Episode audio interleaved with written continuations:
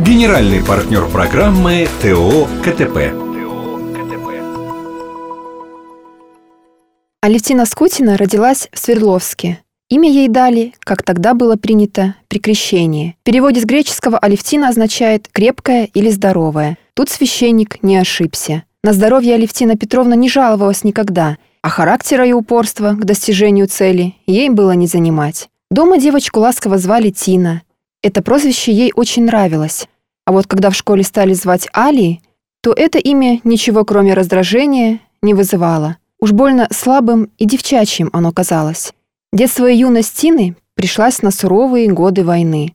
И главный постулат, который вынесла девушка из тех тяжелых времен, это то, что для победы важен самоотверженный труд. И это был не просто красивый лозунг. Во время войны хрупкая девушка трудилась на заводе с двойным усердием, чтобы приблизить победу. На заводе Алевтина выбрала совсем не женскую профессию токаря, но и на этом поприще показала чудесные результаты. В 1942 году, по окончании курсов в городе Сарапуле, она получила аттестат с отличием, и девушке присвоили пятый разряд. Такой разряд и многим парням был не по зубам. В 1948 году Алевтина Скутина поступила в Молотовский нефтяной техникум, что располагался в Перми. В те времена даже девушки не могли устоять перед суровой романтикой быта геологов. Нужно ли говорить, что техникум она тоже закончила с отличием? Хотя и зубрилкой Алевтину назвать было трудно. Она находила время и силы на все.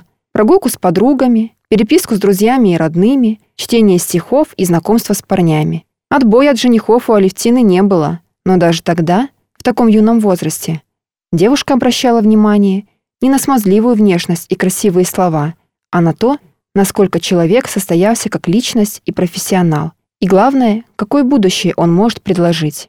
Под будущим подразумевался не скучный мещанский быт, а успех в профессии, к которому надо идти вместе. В 1952 году Алевтина поступила в Московский институт нефтехимической и газовой промышленности, один из самых лучших в СССР и мире. Как-то по дороге в столицу поезде Тини встретился робкий паренек Боря. На танцплощадках в родном Сарапуле он преуспел, а вот перед реалиями жизни тем более перед громадной Москвой, паренек пасовал, а Левтина решила взять его под опеку. Чуть позже Боря признавался Тине в любви, а она смотрела на него с недоумением. Борю девушка воспринимала в лучшем случае как младшего братика, которому нужна забота. О семье и личной жизни Алевтина стала задумываться только к 30. И в юности она была очень требовательна к мужчинам, а с жизненным опытом стало казаться, что достойного спутника вообще невозможно найти. Но случай свел девушку с Тлигеном Дюсингалиевым. Мужчина много повидал на своем веку, прошел войну, отправившись на фронт со школьной скамьи. Был тяжело ранен и лечился целый год. Однако это не лишило его упорства. Твиген не только закончил школу, но и поступил в тот же институт. Минус был только один. Партии парень еще не состоял, а для Алевтины, как для убежденной коммунистки, это было очень важно. Тем не менее, у Тлигена было то самое качество, которое не могло оставить Алевтину равнодушной. Именно упорство. Целый год он писал девушке проникновенные письма, и, наконец, Стина ответила. Она написала поклоннику стихи сдержанные, без лишних эмоций.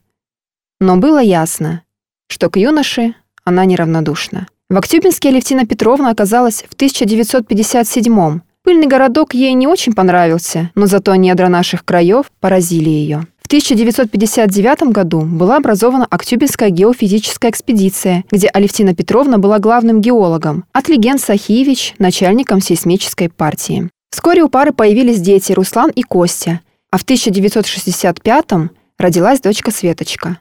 Как шутила сама Алевтина Петровна, так молодая семья выполнила наказ Никиты Хрущева, чтобы в каждой советской семье было не меньше трех детей. В 1961 году Тлиген и Алевтина получили двухкомнатную квартиру в жилгородке. После спартанских условий небольшая двушка с центральным отоплением и водопроводом казалась настоящим дворцом. Впрочем, семейные пары среди геологов были не редкостью. Сами покорители недр часто шутят, что человек другой профессии их просто не поймет. Детей в полевые партии брали часто. Малыши росли самостоятельными, взрослые были слишком заняты, чтобы потакать их капризам. Нередко мальчишки, которым даже в школу еще ходить было рановато, уходили на несколько километров от лагеря, чтобы искупаться или погонять футбол с пацанами из ближайшего села, а потом возвращались почти затемно, и никому из взрослых не приходило в голову паниковать. Однако сердце матери всегда беспокоится о судьбе ребенка, даже если это уже не мальчик, а совсем взрослый мужчина. Более того, мать лучше всех знает своих детей. После школы я собирался поступать в МГУ,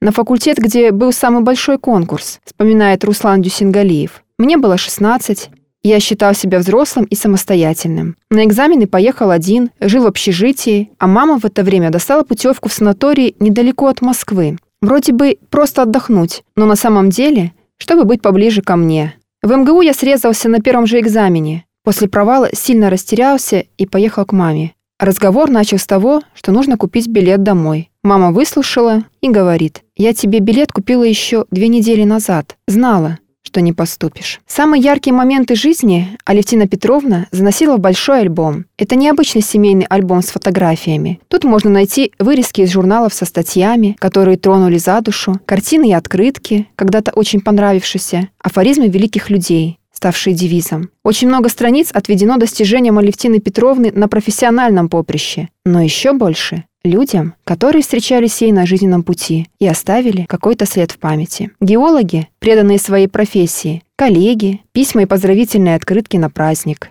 В альбоме собрано все, что помогает хранить память.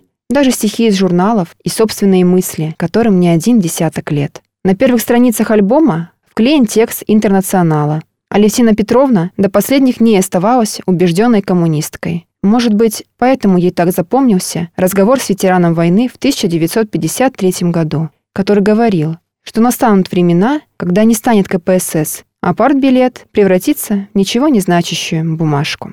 Для писем от дорогих людей в альбоме отведены специальные кармашки из красивых открыток, а понравившиеся мысли собеседников тщательно выведены аккуратным почерком. Но главный девиз Алевтины Петровны красуется на самой первой странице. «Жизнь только одна, не всем удается прожить ее, а еще меньше людей прожили жизнь так, чтобы каждая ее секунда была отдана Родине. Алевтины Петровны Скутиной не стало 11 февраля 2009 года. Альбом она вела до последних дней.